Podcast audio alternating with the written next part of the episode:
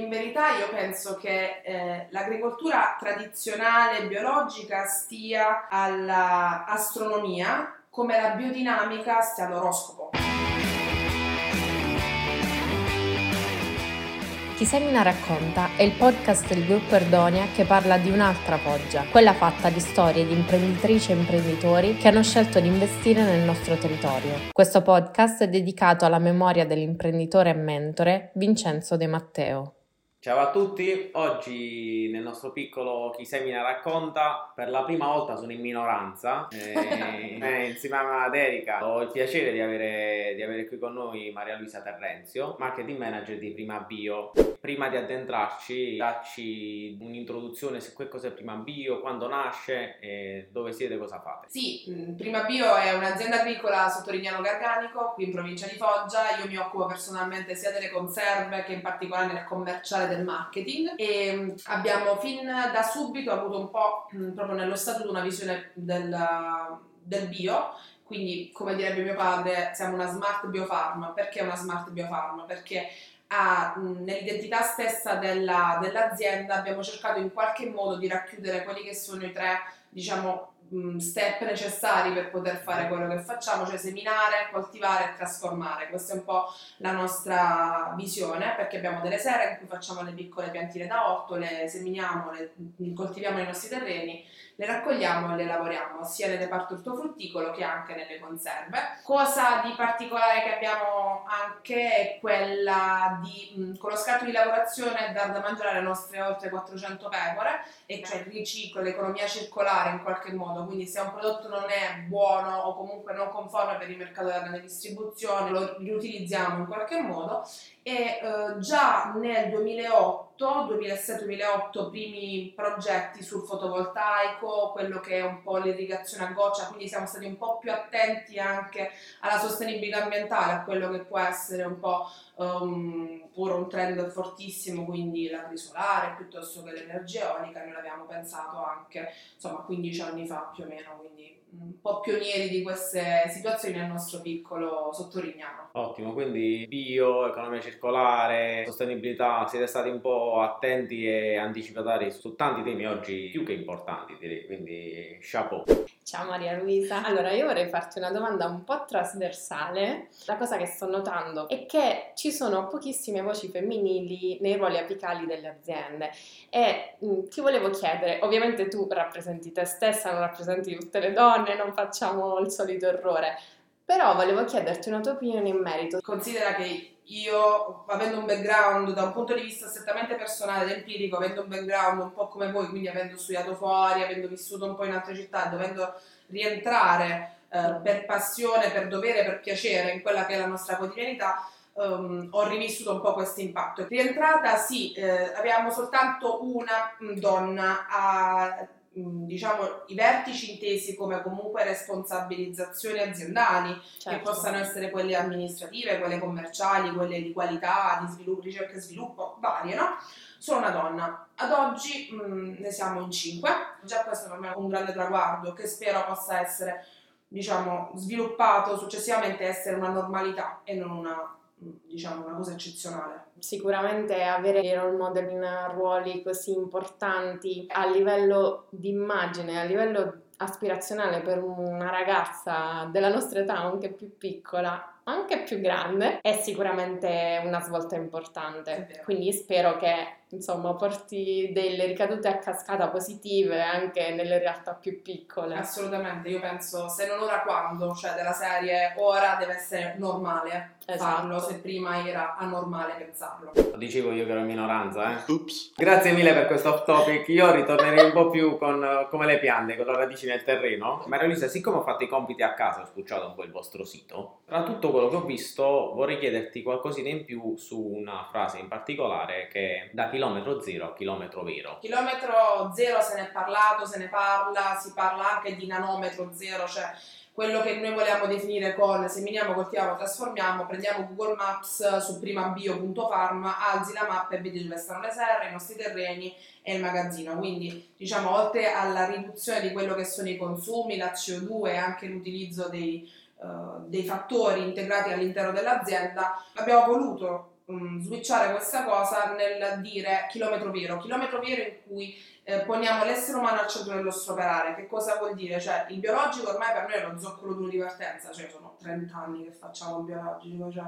Mm. Ora diciamo che già il nome Prima Bio, appunto, Prima Bio, ok, perfetto. Più chiaro di così. Ora vogliamo diciamo un po' più... Um, innalzarci in qualche modo mettendo e ponendo quello che è il fattore umano al centro del nostro operare. Per me sentir parlare in dialetto Mir, che è il capo del magazzino dei broccoletti, mi fa sorridere anche del tipo di inclusione che Mir ha avuto nel creare anche la famiglia da noi, quindi appoggiarci a quelle che sono un po' i valori e le fondamenta della nostra azienda e poter sentirsi a casa con noi, dargli quotidianità, dargli un appoggio, un sussidio, cioè noi ci siamo.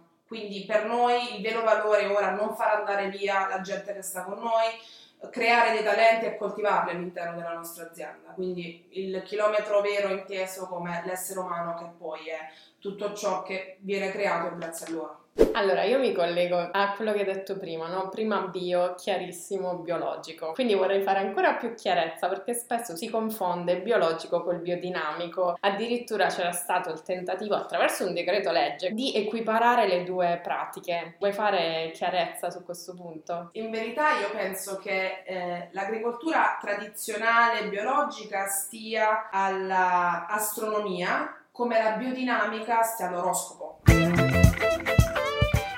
Segno sei Mario, non te l'ho chiesto. Scorpione. Ah, mamma mia, bello tosto, una persona determinata. Se vogliamo fare un po' di storytelling come ci piace fare, il biologico deriva dal biodinamico, no? Perché prende spunto da quello.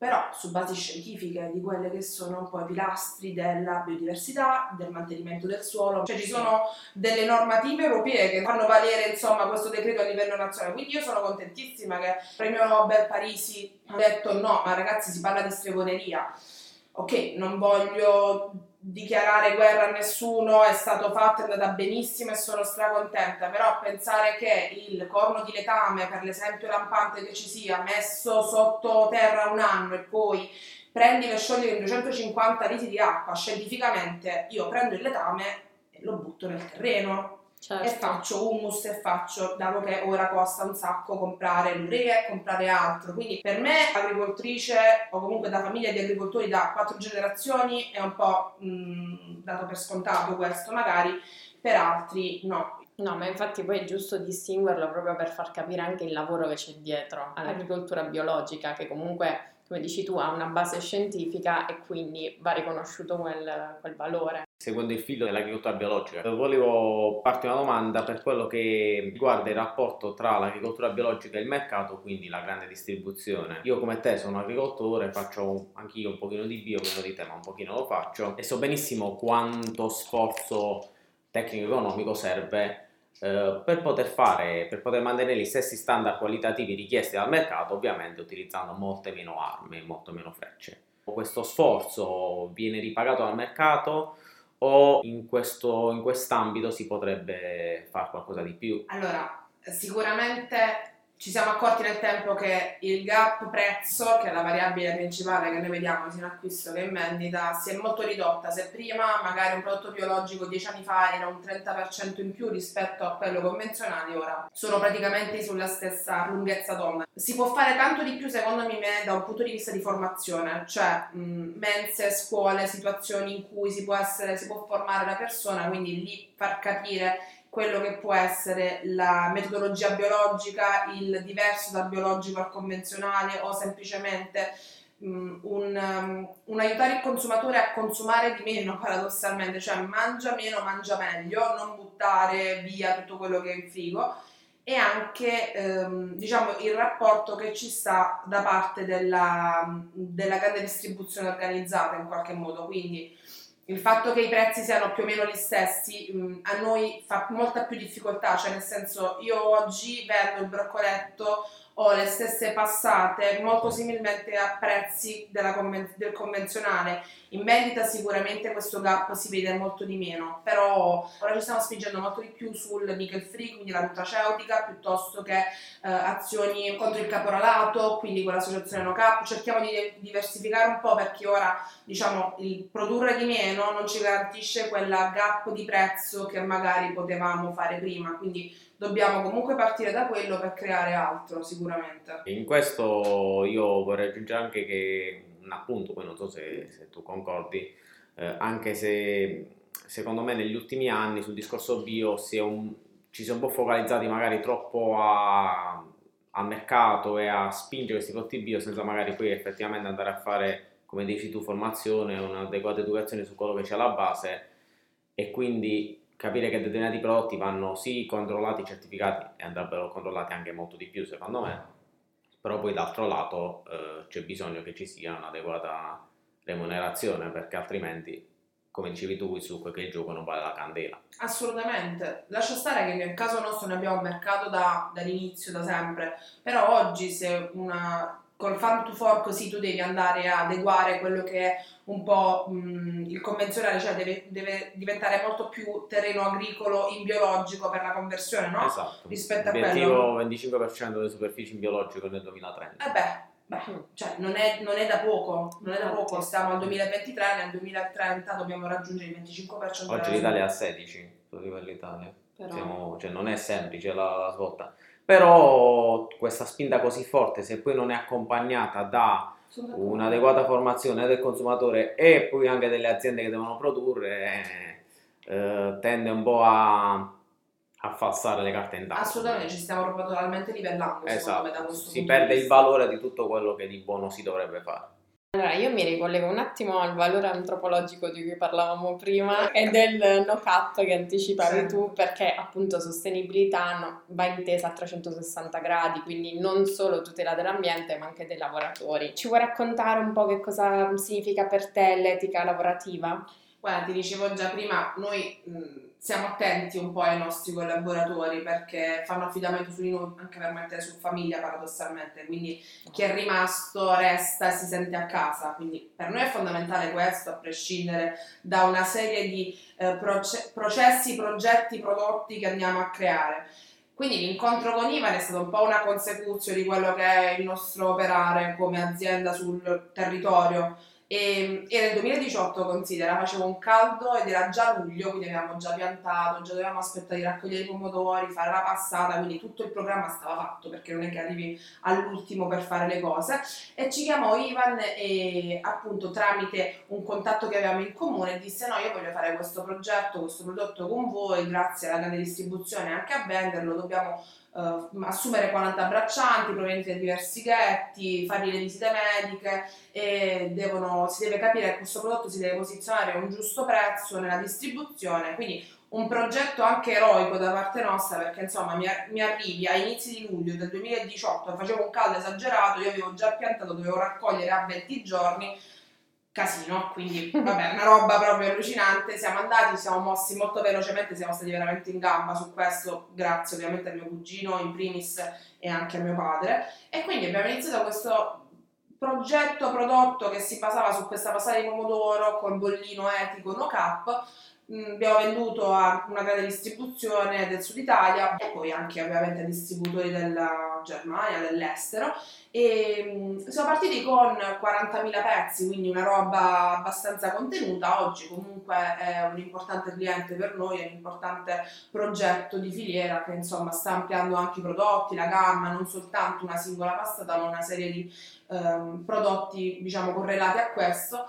E noi li aiutiamo anche da un punto di vista commerciale, perché insomma loro sono un'associazione e fanno bene facendo del bene, noi magari più aziendalistici possiamo sostenerli anche da un punto di vista non solo di assunzione e formazione ma anche nella vendita dei prodotti. Mi lego anche allo spirito stesso di questo podcast, che è nato proprio per offrire una narrativa alternativa a quella che vede la nostra provincia sempre associata a termini negativi come il caporalato, quindi la presenza di questa associazione e la collaborazione con le aziende del territorio è fondamentale, secondo me. È vero, è... la cosa non è fine a se stessa soltanto con Prima Bio e per Prima Bio con la passatella la facciamo vedere, no, la fanno, la stanno facendo ora eh, nella zona di Taranto, la fanno nella zona di Latina con altri prodotti e progetti interessantissimi, la fanno nella zona di Rosarno con le arance, cioè eh, molto, stanno molto crescendo e molto ampliando. Sicuramente siamo partiti noi con un prodotto, abbiamo ampliato la gamma, ci fa molto piacere, possiamo essere un po' di esempio di quelli che possono esatto. essere altre situazioni. Ora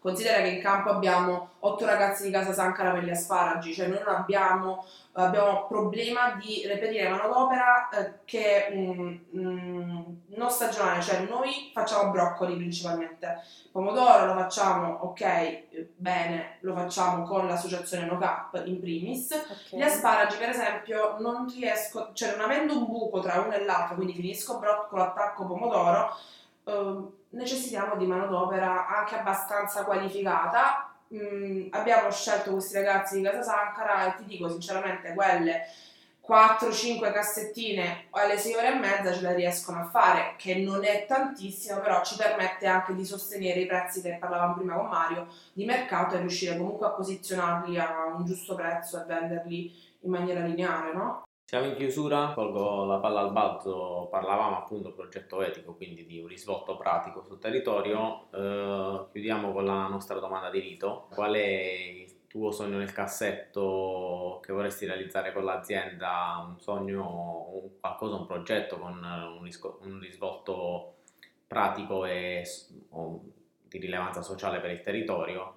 Ci piace chiudere così perché...